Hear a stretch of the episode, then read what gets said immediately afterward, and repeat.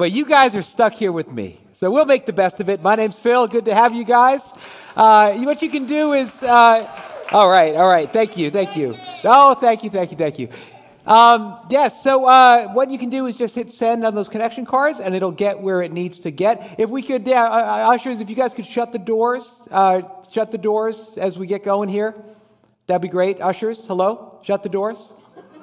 Is there an usher in the house? Okay. Thank you. Yes. All right. Um, so, hey, so we are getting, continuing this series that we've been doing called Keeping It Simple. Uh, and, uh, and I actually, I'll tell you, the, the last, this week and next week, I'm going to I'm gonna be finishing it up. And I was thinking about having it be like a whole kind of separate sermon series. And then I kind of realized I think I can make it kind of fit with this theme because what we've been what we've been talking about in this in this series uh, is is the just the reality, the fact that life seems to be getting more complicated. Life seems to be getting more anxious, you know, producing anxiety and, and difficult. And, and so we've been saying, what if maybe one of the reasons that life is getting more complicated and more difficult is because God has all of this wisdom that He offers us through His Word. And we as individuals and we as like a nation and a world are just being like, yeah, no, no, thank you, God. We've got it from here. Like we've got, we'll figure it out on our own. We'll have our own morality. We'll have our own way of doing things.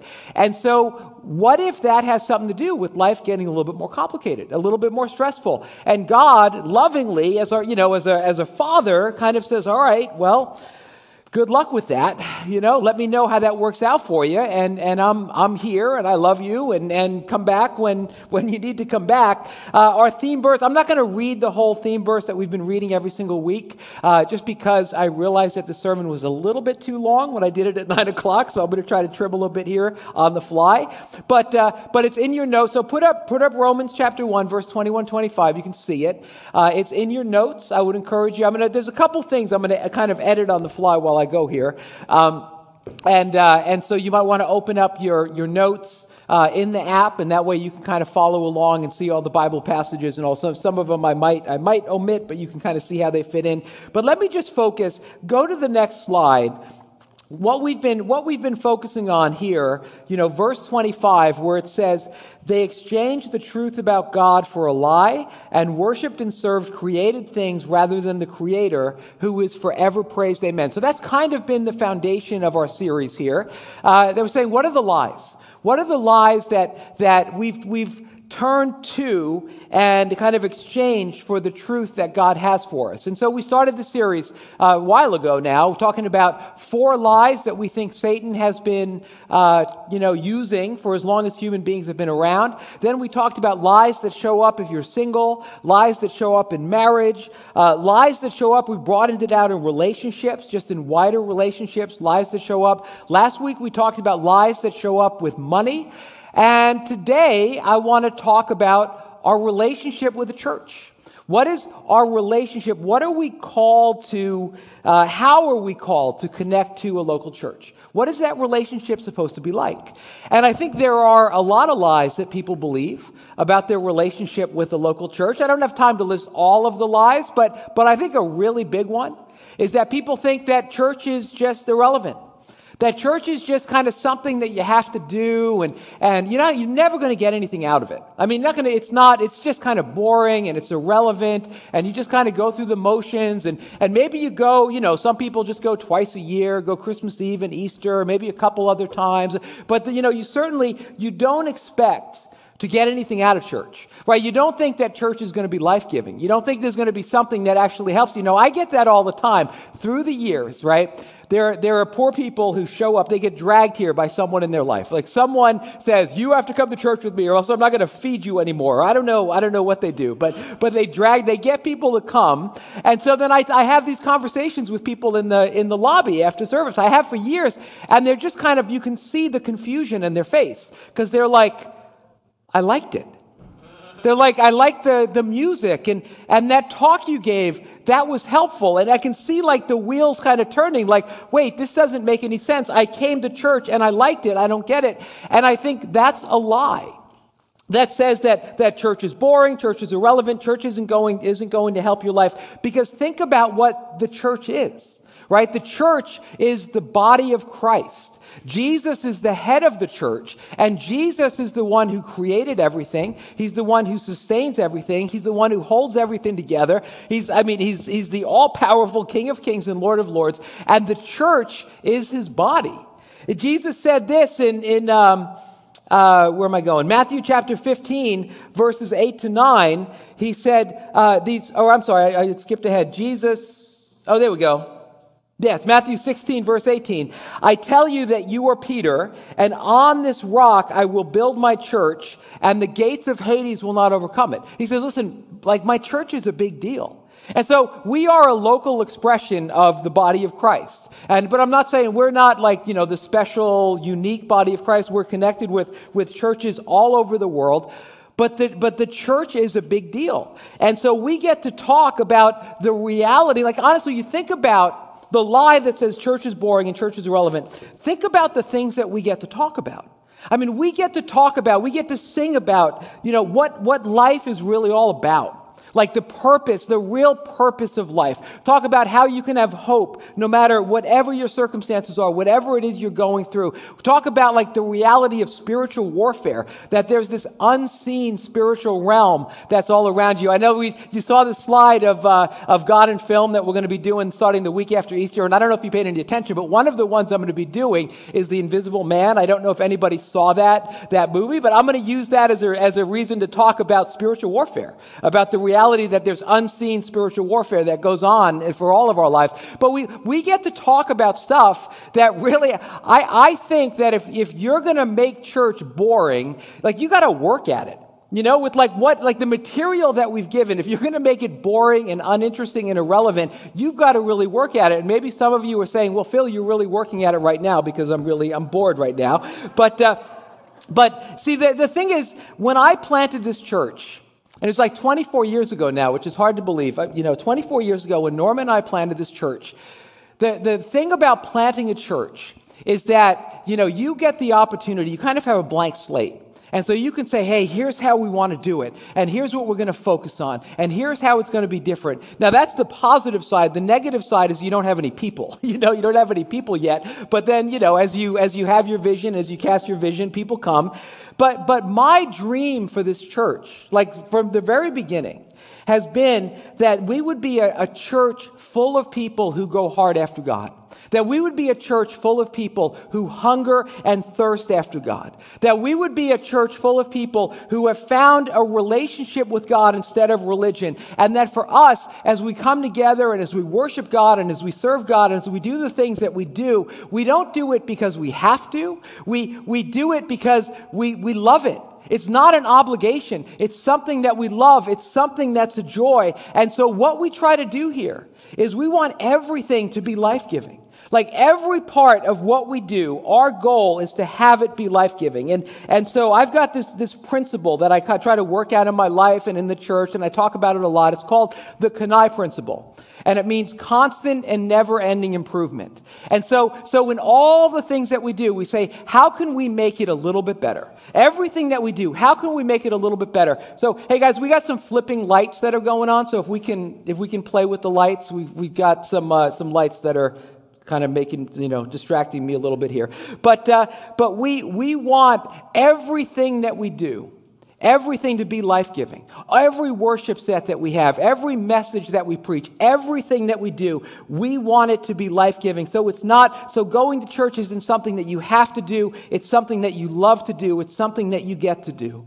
Jesus said this in Matthew 15, verse 8 to 9. He said, These people honor me with their lips, but their hearts are far from me. They worship me in vain. Their teachings are merely human rules. And so may that never be said of the North Jersey Vineyard Church. May it never be said of us that we just kind of mouth the words and we go through the motions. May we be a people who are passionate for God, who are hungry for God. Romans 12 11, it says, Never be lacking in zeal, but keep your spiritual fervor serving the Lord that we would remain hungry, that we would be fervent, that we'd be, we'd be seeking hard after God. And so, my question, what I want to talk about this week and next week, before we get into Easter, I want to talk about how we can keep our, our passion.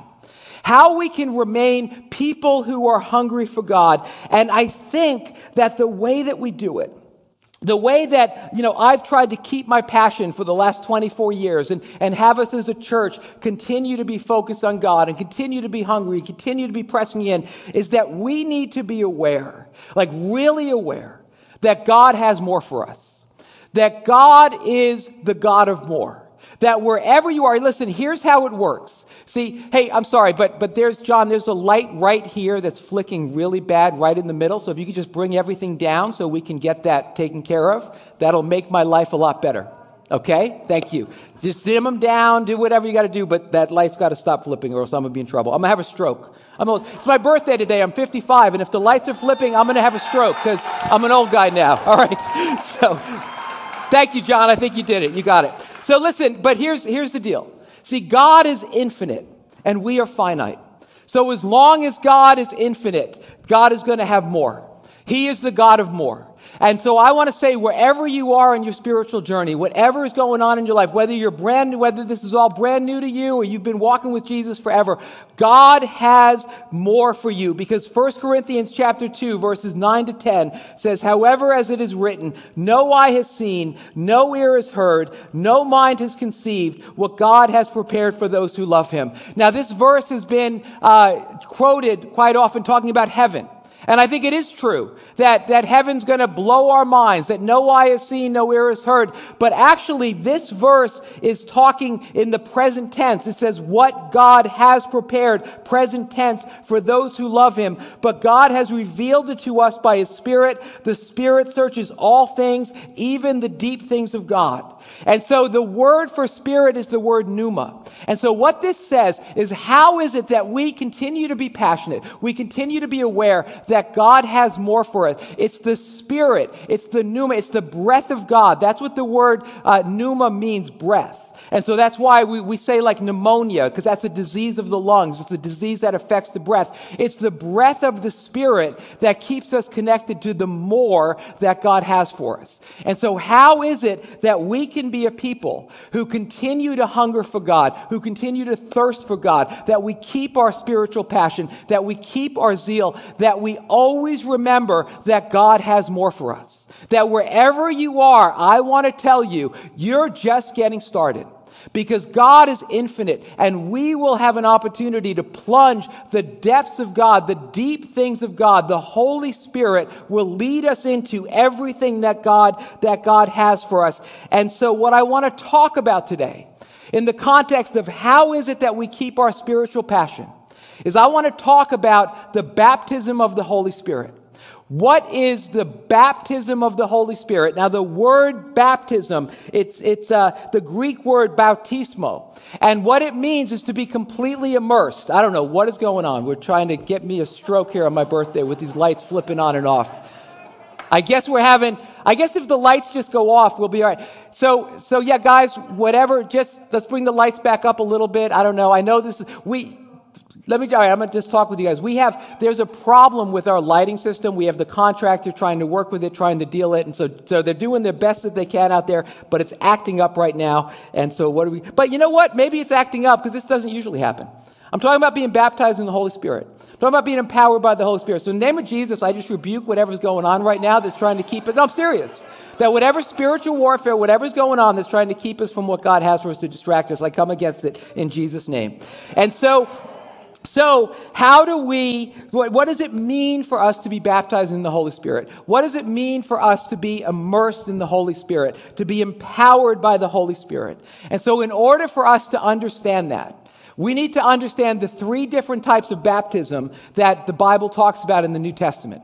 All right, so I want to just kind of quickly walk you through the three different types of baptism so we can really understand what it means for us to be baptized in the Holy Spirit. So, number one is baptism into the body of Christ. Baptism into the body of Christ, that's salvation. Galatians chapter 3, verses 26 to 27. It says, So in Christ Jesus, you are all children of God through faith. For all of you who were baptized into Christ have clothed yourself with Christ. So the first baptism is when you're baptized into Christ. That's the moment that you become a believer, the moment that you put your faith in Jesus. And what that means is that you're baptized into Christ. And so once you put your faith in Jesus, when God, the way God treats you, the way God deals with you, now that you're in Christ, He deals with you the same way that He deals with Christ. He thinks about you the same way that he thinks about Christ. He blesses you the same way that he blesses Christ. He honors you the same way that he honors Christ. I'm going to keep going until I get an amen because that is an incredible truth. You are in Christ, right? And so you're baptized into Christ. And let me make this really clear in case, you know, maybe there's someone out here who doesn't know or doesn't understand.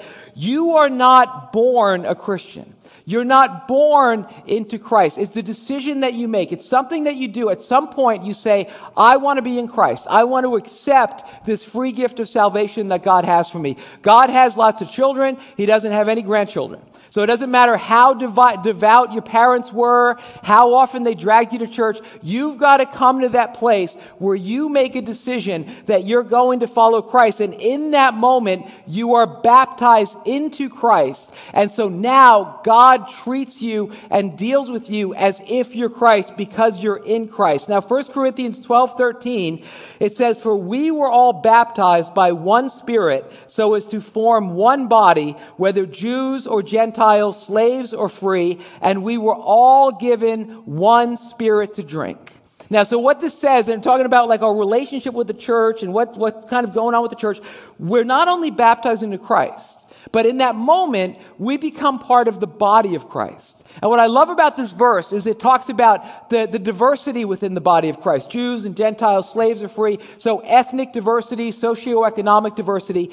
And one of the things that I love about our church that I just, you know, we celebrate and we talk about all the time is the fact that we are a diverse gathering of the body of Christ. And, and, you know, we celebrate that in lots of different ways. And it's kind of a picture of heaven because God is going to gather people from every tribe, every tongue, every nation. You know, at some point we're going to get back to doing our cultural celebration dinners and, you know, continue to celebrate what God has done. But one of the things as, a, as the pastor that I've so appreciated about our church especially this year with, with so much stuff that has been going on in our, in our culture. You know like so much like racism and political things and all these different issues is when we talk about it and we lean into it we don't have to talk about it like kind of like out there in a way or kind of you know just kind of think about well how does this affect people? And we just kind of know what we know from watching television. We, we get to realize that hey we are a diverse body of christ. And so and so whatever it is is we're talking about, whatever it is we're wrestling with, we, we are aware that we're wrestling with it with brothers and sisters, that we're addressing it out of the context, from the context of relationship, from the context of connection as the body of Christ. And so, and so with that, I just want to take a moment to just acknowledge uh, something that's been going on it's been going on for a while, and it's just really kind of came to a head this week when it comes to, to uh, the, the, the, experience of Asian Americans in our country. Uh, that, that, that this, there's been some events that have happened this week, but things that have been kind of building for a while, where many Asian Americans have been feeling angry, have been feeling hurt, have been feeling afraid. And, and what's been happening over this past year uh, is that we've seen, actually, we've seen hate crimes go down. Since the pandemic started, hate crimes have decreased by 3%, like across the board. But when it comes to Asian Americans, they've gone up by 150%, which is just, I mean, that's like what's going on there? That's just crazy. And I don't want to, you know, get into, you know, the de- I have some reasons as to why I think that is. But the one thing that I, that I know for sure is that we as the family of God, like we need to just be aware as we, as we deal with all the things that are going on in our broken world, that when one grieves, we all grieve. When one mourns, we all mourn. That's, see, that's what families do. And we're baptized into the family of God. And we, like a good family, a health, healthy family, we have each other's back. And so we will continue to strive to be a church where everyone feels heard, where everyone is seen, where everyone is celebrated, where everyone is safe. And we work together. We work together to see God's justice and God's righteousness break into this broken world. And we look forward to the day when Jesus Christ is going to set up his kingdom and there'll be no more sorrow, no more, no more hatred, no more racism, no more injustice. And we as the family of God, we stand together and we just say, when one suffers, we all suffer because we're part of a family. And so, so the first baptism, it, we're baptized into Christ and we're baptized into the family of God. The second baptism is water baptism. And water baptism is a public declaration of our faith. The public declaration of our faith. Acts 2:41 it says those who accepted his message were baptized and about 3000 were added to their number that day.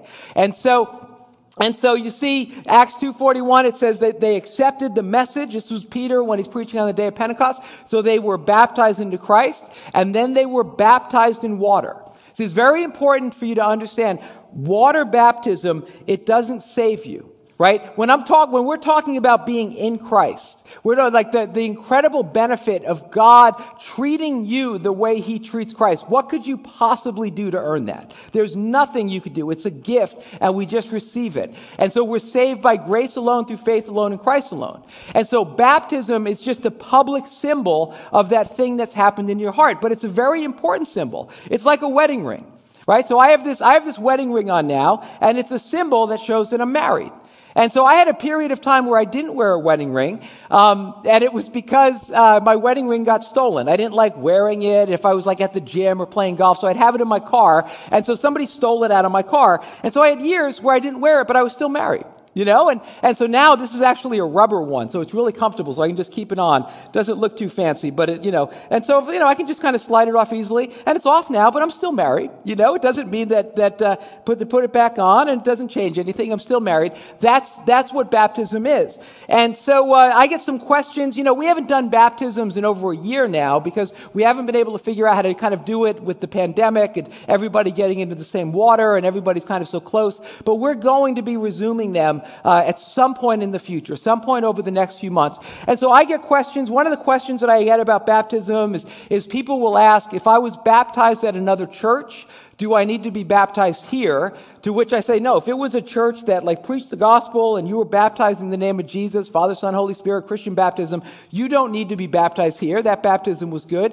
I would say this, listen, if you ever, you know, you move away from here or whatever happens and you, you're part of another church and they teach that like their church is the only like true baptism, get out of that church. Like I'm serious, that's not a church that you want to be in. That's that that could be a sign of some other problems. Another question that I get from people is about infant baptism. So people will say, Hey, I was baptized as an infant. Do I need to be baptized again? And so I was baptized as an infant. I was baptized in a Lutheran church that was very meaningful to my parents. I don't remember it so much. And uh, when I turned 17, that's when I became a Christian. That's when I was baptized into Christ. And so I was baptized in my church as a believer, and I remember that very well. That was a very meaningful, like the thing about identifying that, yes, I'm now a follower of Jesus, you know, that public demonstration, uh, that, that was very powerful in my life. And so I would encourage you as we, as you, over some point over the next couple months, you're going to hear about baptism and how you can do it. If you've never been baptized as an adult believer, I would encourage you to do it because it's a very, it's a very important step. And so the third baptism that they talk about in the New Testament is the baptism in the Holy Spirit. The baptism in the Holy Spirit, and that is about living a spirit empowered life. So Acts chapter, uh, chapter 1, verses 4 to 5. This is Jesus right before he ascended into heaven. He said, Do not leave Jerusalem, but wait for the gift my father promised, which you have heard me speak about. For John baptized with water, but in a few days you will be baptized with the Holy Spirit. And so what Jesus said to the disciples is, listen, you have a mission, you have a job to take the gospel and go into all the world. Don't try to do it on your own. Wait to get empowered by the Holy Spirit. My Holy Spirit is going to come and is going to give you the power that you need to do the job that I've given you, to empower your life. And so they listened. And so they waited. And then Acts chapter 2, the day of Pentecost, the Holy Spirit was poured out. And then all of a sudden, these Christians, these followers of Jesus, who just a few weeks before were scared and were hiding and couldn't even be at the cross and denying Jesus to, to servant girls, they're bold. And they're like proclaiming Jesus and they're standing up to authority. What was the difference? It was that they were empowered by the Holy Spirit. Now, I don't believe that the baptism of the Holy Spirit is just like a one time thing because we need many times in our life to be immersed with the Holy Spirit, to be empowered with the Holy Spirit. So you see that in, in the book of Acts. You see in Acts chapter 4, just a little bit later, the Holy Spirit comes and they get filled up again and the place is shaken and they have even more boldness to proclaim the word of God. Let me me show you that. You see, I think, I have this theory that I think these three baptisms were really essential were really crucial to the early church kind of understanding how church worked and kind of and kind of what were the kind of the rituals and the experiences that people would have. And so let me show you a couple verses where I think you see all three of these baptisms working together. So Acts chapter 8 verse 5 it says Philip went down to a city in Samaria and proclaimed the Christ there. Now, by the way, Philip, so I'm named after the Philip in the Bible. Sometimes people will say to me, Hey, does your name, do you spell it with one L or two L's? And it's, I see, I'm a one L Philip because that's the biblical Philip, as you can see. If you're a 2L Philip, I mean, that's okay. That's a great name, but it's not the biblical name. Bible's two, 1L, but that's, uh, that's, we'll just all go by Phil and then it doesn't matter. So, so, so Philip went and he preached in Samaria. And it says, when they believed Philip, as he preached the good news of the kingdom. So that's like the first baptism, being baptized into Christ. They believed Philip, they received the message. Uh, they were baptized, both men and women. So there's the second baptism. So they believed, and then they were baptized in water, that public demonstration. Now, now, uh, the Samaritans weren't really liked. You know, there was tension between the Jewish people and the Samaritans. And so when Philip comes back and he tells the apostles, and he's like, hey, a really cool thing just happened up in Samaria. It says this in Acts chapter 8, verse 14. They were kind of, you know, kind of curious about this. And it says, so when the apostles in Jerusalem heard that Samaria had accepted the word of God, they sent Peter and John to them. When they arrived, they prayed for them that they might receive the Holy Holy Spirit because the Holy Spirit had not yet come upon any of them. They had simply been baptized into the name of the Lord Jesus. Then Peter and John placed their hands on them and they received the Holy Spirit. And so I think that passage, you see the, the, the three baptisms working together. They were baptized into Christ, then they were baptized in water, and then, the, then Peter and James were like, oh, we got to go up there and make sure that they get baptized in the Holy Spirit. Let me show you another passage that kind of shows how these three things come together. Uh, and so, so if you go to, uh, to 1 John chapter 5, verse 7 and 8. Now, this is actually a very strong Trinitarian verse. This is a passage that really kind of pulls back the veil a little bit so you can see the Trinity. It says, For there are three that bear witness in heaven the Father, the Word, and the Holy Spirit. This is written by John. John, he wrote the Gospel of John. He calls Jesus the Word in, uh, in his introduction to that Gospel. So the Father, the Word, and the Holy Spirit. And these three are one. And there are three that bear witness on earth the spirit, the water, and the blood, and these three agree as one. And so here's my premise I think that but these baptisms were so important in the early church. They're like, hey, listen, the, the Trinity, you've got the Father, Son, and Holy Spirit, and there's unity. And that's reflected here. You guys all know these baptisms that we have into Christ, in water, by the Holy Spirit. And hey, that's, that's, you know, a reflection of that, and that's really important. That's really essential to what we do. Because what you see is the blood, right? That's the baptism into Christ. That's talking about Jesus' death. The water, that's water baptism. And then the Spirit, that's the baptism in the Holy Spirit. And so this is something that I think you find all throughout the Bible. You find it taught theologically. You find it uh, taught when you look in the book of Acts, you see what it looks like, you see it fleshed out. But there are a lot of people who are reluctant. When it comes to the baptism of the Holy Spirit, when it comes to being filled with the Holy Spirit, there are a lot of Christians who are resistant to that. There are a lot of people who think, well, that's just weird.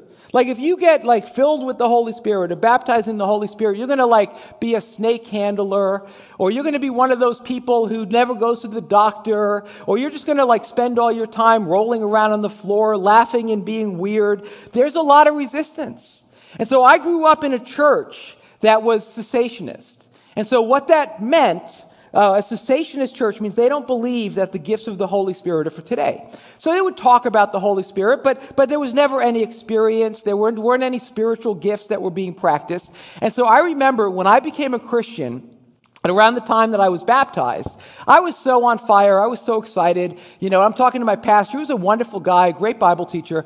Uh, but I'm telling him about this book that I'm reading by A.W. Tozer, who's kind of a classic, you know, wrote a lot of Christian classics. It was called When He Has Come, because I was so hungry. I wanted so desperately to be baptized by the Holy Spirit. I wanted to be filled up with the Holy Spirit. And I remember this cessationist pastor, again, a wonderful guy, but he said, hey, no, be careful about Tozer. He preaches experience. And so his version of Christianity was you're not to experience anything. You're not to experience the Holy Spirit. You're not to experience, it's just about like learning and becoming a disciple. But I was hungry.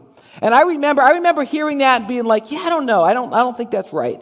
And so shortly after that, I went to this Christian camp that was down in Texas. Uh, it was connected with this guy named Keith Green. Maybe some of you might be familiar with his music.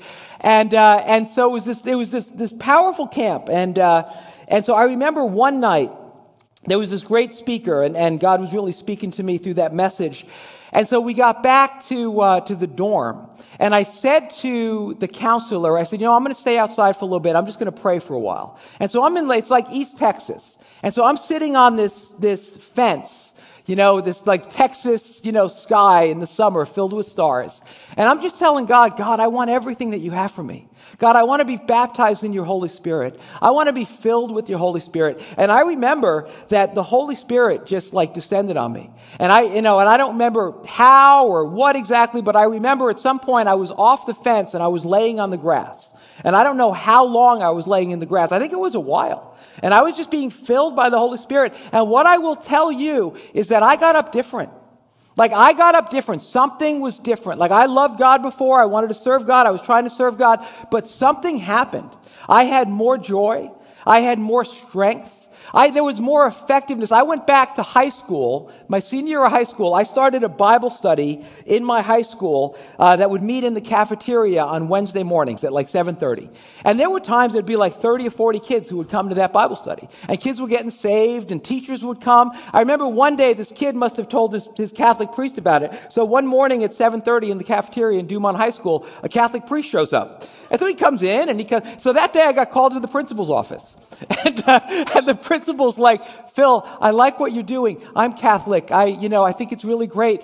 But there was a priest in my high school this morning. And I'm like, yeah, I don't know. He just showed up. He seemed like a nice guy. But he's like, this can't be. This can't happen, you know? And just to say, I mean, everything was different.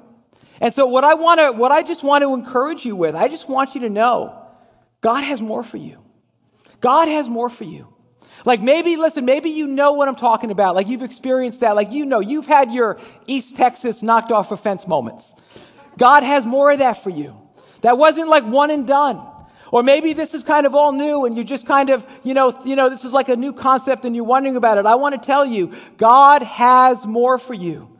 He has more joy. He has more strength. He has more hope. He has more life. But people are reluctant. So let me just real quick say, I think some of the reasons that people are reluctant, number one is that it's because some are uninformed. You see this even in the book of Acts, Acts 19, verses 1 to 2. It says, While Apollos was at Corinth, Paul took the road through the interior and arrived at Ephesus. There he found some disciples and asked them, Did you receive the Holy Spirit when you believed? And they answered, No, we've not even heard that there is a Holy Spirit. So they didn't know, and then they, they received the Holy Spirit. They were baptized in the Holy Spirit. So maybe you grew up in a church that didn't really talk about spiritual gifts and things like that. And, and so, you know, I just want to tell you, God has more for you.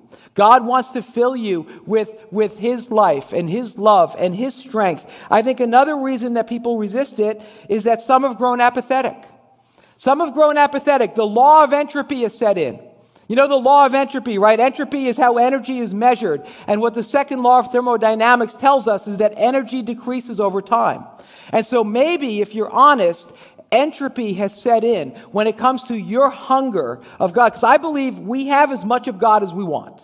Right? Jesus said, if you hunger and thirst for righteousness, you shall be filled. He didn't say you might be filled. He said you will be filled. And so if we're not filled with the Holy Spirit, maybe uh, we're just not hungry. You know, we need to do what, what, uh, what Paul tells Timothy to do in 2 Timothy 1 6 to 7. He says, For this reason I remind you, fan into flame the gift of God which is in you through the laying on of my hands. For the Spirit of God, the Spirit God gave us does not make us timid, but gives us power, love, and self discipline. And I just want to say, if there's anyone who would say, Yeah, you know what? I've drifted. I'm not hungry. I've become apathetic. I just want to encourage you. I want to encourage you to get your eyes back on Jesus. Because if you will get your eyes back on Jesus, I don't know what it is that you're looking at. What happened is you used to be looking at Jesus. And the more you look at Jesus, the more you hunger for him, the more that you want. But then what happens is the cares and the worries of this world get our eyes off of Jesus and get them onto other things. And I want to tell you that other things that you're looking at are not going to give you life. Life is found in Jesus. Turn your eyes upon Jesus. Get hungry for Jesus. Fan into flame the gift of God that was upon you. Don't just drift. Because if you drift, listen, you, you're not going to like where the current's going to take you, especially in our current culture. Don't drift. Get hungry for God. And then the third reason I think that some people, you know, resist it is they have fear. This, that fear can kind of manifest in a lot of ways. Oh, it's going to make me weird. It's going to be this, that, the other thing. But I think, I think part of it is that people have fear because they think if I get filled up by God, if I completely surrender to God, God's going to take me somewhere I don't want to go. Like, I think that's kind of the lie, is that we think if I fully surrender to God, my life isn't going to be as good. And uh, you know what? Maybe, you know, if you're honest, maybe that's there. And that is a lie. That is literally a lie from the pit of hell. Because the reality is that Jesus makes life better and makes you better at life. And so if you get filled with the Holy Spirit, I promise you, your life is going to, is going to get better. You know, sometimes the way pastors talk about this kind of annoys me a little bit. Because I've heard some pastors talk about surrendering to the call, right? God called them. And they're like, well, you know, you hear their testimony. Well, I wrestled with the call because there were all these other fun things that I wanted to do. But I eventually, I surrendered to the call. I gave in to the call. And now here I am stuck with you people. that kind of ticks me off a little bit. Because I got to tell you, like I said, I've been doing this for 24 years. Every time I walk on the stage, Every time I show up at staff meeting on Tuesday to start the week, I, I seriously, I like pinch myself. Because I'm like, I don't, I can't believe that I get to do this. I can't believe that God would trust someone like me to do this. I can't believe that God would give me the opportunity to proclaim His gospel and lead a church and minister to people. There's nothing better than this. I want to tell you that if you surrender, I'm not saying you're going to become a pastor, but whatever it is God has for you, it's going to be good. There's going to be life. There's no reason to be afraid. And so, what I want to just encourage, and I'll end with this I just want to encourage you to be hungry for everything that God has for you. Because I believe that this year could be the best year of your life. If this year is, is spiritually your best year, it will be your best year. I don't care what happens in 2021. I don't, you know, the variants and the economy and all this stuff. If 20, if 2021 is your best year spiritually, it's going to be the best year that you ever had. And that's why it's all connected to being filled with the Holy Spirit. And so I want to encourage you to hunger and thirst for God. I want to encourage you because listen, Romans, I don't have the verse here, but Romans 14, 17 says the kingdom of God is not a matter of eating and drinking, but righteousness, peace, and joy in the Holy Spirit. That's what God has for you. Righteousness, peace, joy. God wants that for more of that than you're currently experiencing. Now, I mean, you know what? There's a, there's a passage, I'll end with this. I'm really going to end now. No, not a joke. I'm ending. I'm landing the plane. But there's a, there's a, passage in the prophet Ezekiel where Ezekiel gets to see a, a vision of the, of the temple, a vision of the future. And, uh, and so in the, the temple, there's, there's a river that's flowing out of the temple. And so that river, you know, all throughout Old Testament, New Testament, it represents The Holy Spirit. And so he sees this river that's flowing. And so, uh, so the guy checks it out. Ezekiel 47, verse 3 As the man went eastward with a measuring line in his hand, he measured off a thousand cubits and then led me through water that was ankle deep. And so maybe, listen, maybe that's where some of you are right now. Like you're in water, you're the spirit, ankle deep. Like you're, you know, you know how is you go to the beach and you're like, oh, I don't know if I want to go in, I'm going to dip my toe in. And so you've dipped your toe in, and it's good. You know, it's refreshing. There's some peace, there's some joy, but you're just, you're just, you know, it's just kind of like, you know, lapping up against your ankles. But then a guy went out a little bit further. He measured off another thousand cubits and led me through water that was knee deep. He measured off another thousand and led me through water that was up to the waist. And so now you know you go into water with a current, right? The, if you're up to your knee, that's the water, you know, it's like it's forceful. And so you got to kind of be planted a little bit, gets up to your waist, and it's like really you got to kind of lean into it, or else it's, you know, going to carry you away. But your feet are still on the ground. You're still kind of in control. And but you're feeling, maybe that's where some of you are.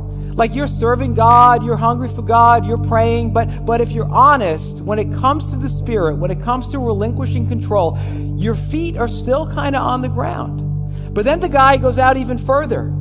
He measured off another thousand, but now it was a river that I could not cross because the water had risen and was deep enough to swim in, a river that no one could cross. See, what happens is he went out a little bit further, and now his feet aren't on the ground anymore. And so now he's caught up. Now he's no longer in control. The river's in control. And I always want to say that's where God wants to bring us. He wants to bring us to the place, not where our, our, we're in up to our ankle or we're in up to our knees, but we just say, God, I surrender to you. I give you control. Fill me, empower me, breathe on me with the pneuma of God, breathe on me with the life of God. And I'm going, I am willing to go wherever the Spirit takes me. I'm not going to be in control. I'm not going to have my feet on the ground. I'm not going to be the one who determines everything. I'm going to go with what you're doing. And what I want to tell you is that where the Spirit will lead you is, is kind of symbolically captured in Ezekiel 47, verse 9. Because this is where, when the guy was caught up in the river, this is where he was led to. It says, There will be large numbers of fish because this water flows there and makes the salt water fresh. So where the river flows, everything will live.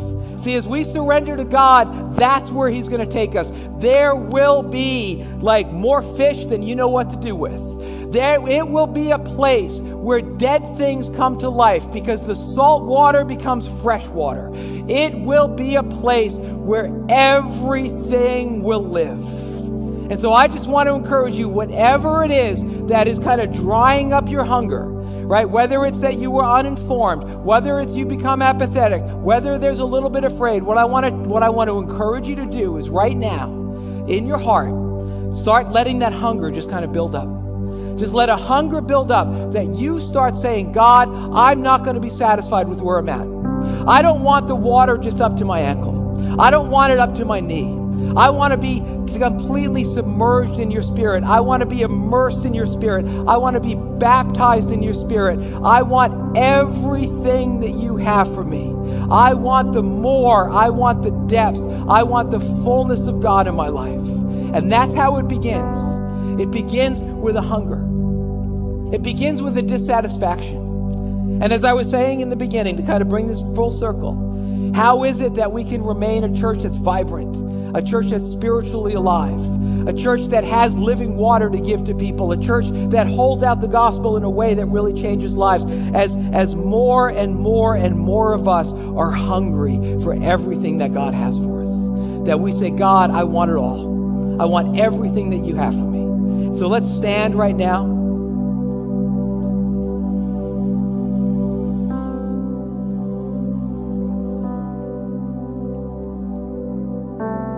And I just want to encourage you to, to just in your heart, you don't have to say this out loud, but just in your heart say, God, I want more of you. God, I want everything that you have for me. Lord, make me hungry. Make me thirsty.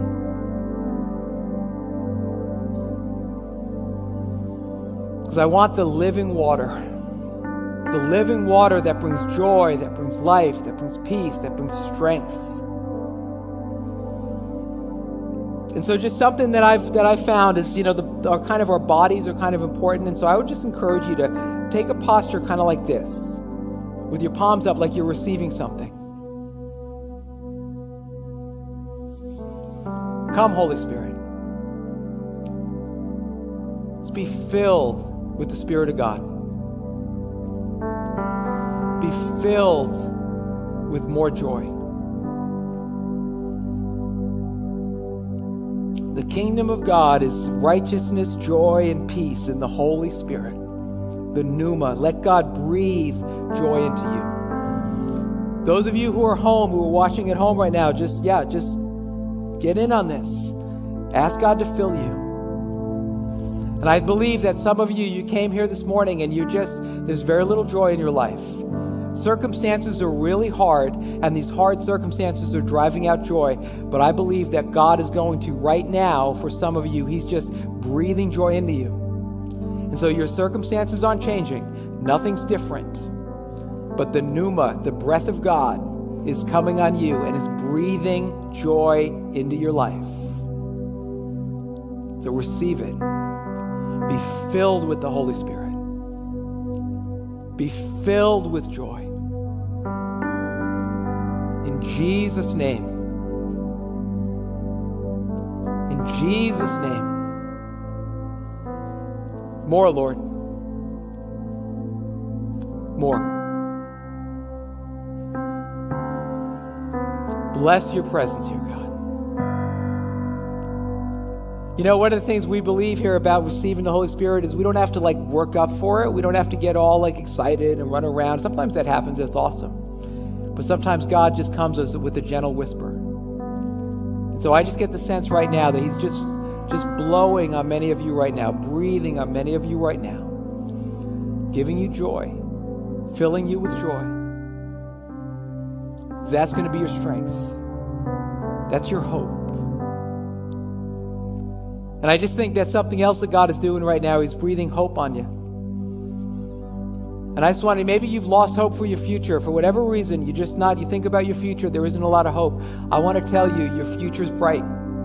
Your future is bright. Your future is blessed because you are in Christ. You are in Christ. If God is for you, who can be against you? And so, whatever circumstances, whatever's going on that's drying up your hope, turn your eyes upon Jesus. Fix your eyes upon Jesus. Fix your eyes on hope. Our God is, He is a living hope. So let God fill you right now with His hope. More, Lord. More. More. I just see God's beginning just to move and work. Just bless what you're doing right now. In Jesus' name. Bless what you're doing. More, Lord. Come.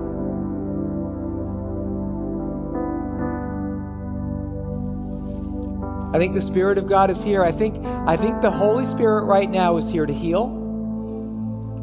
And so if you're if you have any pain in your body, raise your hand. If you have any pain in your body right now, just raise your hand. Any pain, just yeah, go ahead, raise your hand, because I believe like like you're reaching out, like you're like you're extending your hand to God. If you have any pain in your body, I believe the Holy Spirit's here and wants to heal. So in the name of Jesus, I just speak to pain and I command it to go right now in Jesus' name. I speak to, I think there's someone here, you have a burning pain in your right shoulder. And I believe that right now, the Holy Spirit is removing that pain, removing that pain right now in your right shoulder. If that's you, raise your hand up even higher. I just believe right now the Holy Spirit is healing a right shoulder in this moment. I think there's someone else. I think you've had you've had ringing in your ear. You've had tinnitus in your ear and it's been getting worse and it's been problematic, and I believe that God is healing it right now. And I just say, whatever's going on in your ear, that, that, uh, that your ear would be opened right now in Jesus' name. And that not only would you hear in the natural, but you'd hear in the spiritual as well. That you'd hear even more the voice of God, the voice of God saying, I love you, I'm for you, I'm with you. So come, Holy Spirit. God, we bless your presence right now in Jesus' name. We bless your presence more, Lord. Pour out more healing. I guess this, I think there's someone here, you've been having like acid reflux. There's been something that's going on, like when you swallow, that's painful. That's not just like a sore throat, but it's something else. And I think God is healing that right now. So in Jesus' name, I just command that pain to go. That, that command that pain to go in the name of Jesus. Whatever it is that makes that makes swallowing painful and difficult, in Jesus' name, go. More, Lord, I just speak to pain and I command the pain to go. Physical pain and also emotional pain, spiritual pain. Lord, that you would heal not only our bodies, but you would heal our hearts. We bless you, Lord. We bless your presence here right now. Thank you, God. I think there's more that we could do because the Lord is here. But, uh, but what we're going to do, we have people from the prayer ministry team who are going to be over here. And especially, let me listen, those of you right now, let me just, anyone can get prayer, whatever you want prayer for. But some of you right now are really, God's doing something. Like you're feeling God's presence and God's, you know, it might be manifesting in different ways.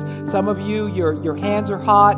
Others, you got some, uh, some of you are, uh, some of you have just felt like this weird, like breeze just kind of coming. It's not like the ventilation system or anything like that. It's like God is just literally like breathing on you.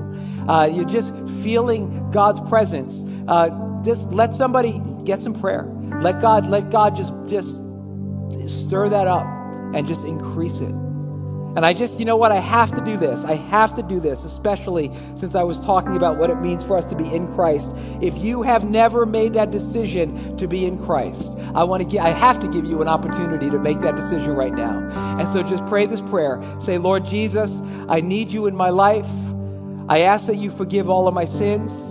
I look to you and what you did on the cross. And Lord, I pray that you would uh, save me. I accept your free gift of salvation. Now give me your Holy Spirit and teach me how to follow you. Now, if you prayed that prayer, just keep your eyes closed. But if you prayed that prayer, just raise your hand. If you prayed that prayer today. All right, awesome. I'm going to ask you to do one other thing. You can text follow to 201 584 7188. And if you do that, I'll reach out to you this week and just say, hey, how can I pray for you? What's going on? Uh, you know, how can I help you kind of take that next step? God bless you guys. Uh, again, just remind you, like we've got some time until the Spanish service starts. So, so get some prayer. Let God just just bless what it is He's doing in you right now. All right. God bless you guys. Have a great week, and I'll see you soon.